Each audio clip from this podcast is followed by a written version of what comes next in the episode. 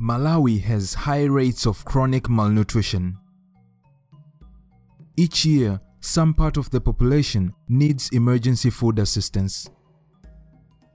In an effort to achieve food security, the country's agricultural sector has strongly emphasized one crop.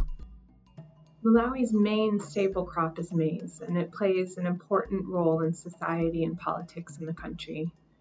You commonly hear phrases such as maize is life, maize is politics.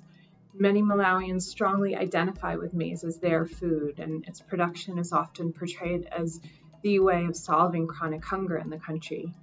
This gives maize policy a central role in electoral politics.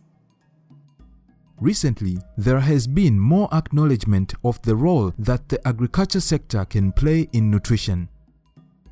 There's also been an increased focus on multi-sectorality in Malawi. The country joined the Sun movement as an early riser in 2011, and many of the nutrition and food security programs, especially those run by international development actors, are designed to be integrated. For example, some programs promote nutritious agricultural value chains, while others support an integration of agriculture and nutrition extension services. Research has also improved our understanding of the importance of these links. For example, my work has shown that many Malawians understand the value of diverse diets, but often can't afford them. And we also know that food aid, primarily in the form of maize and legumes, when it's provided, it frees up resources and enables people to eat other nutritious foods. The policy narrative is also changing. Former government addresses now refer to nutrition.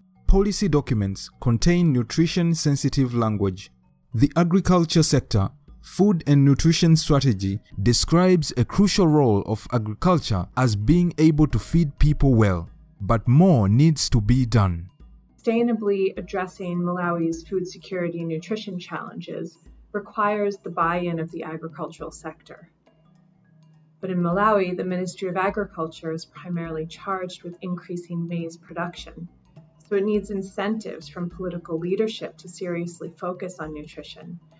This will likely require high level champions, as well as a reframing of the issue among Malawian people and their politicians in a way that highlights the strong interdependence and interconnectedness of agriculture, food security, nutrition, and chronic poverty that the country faces.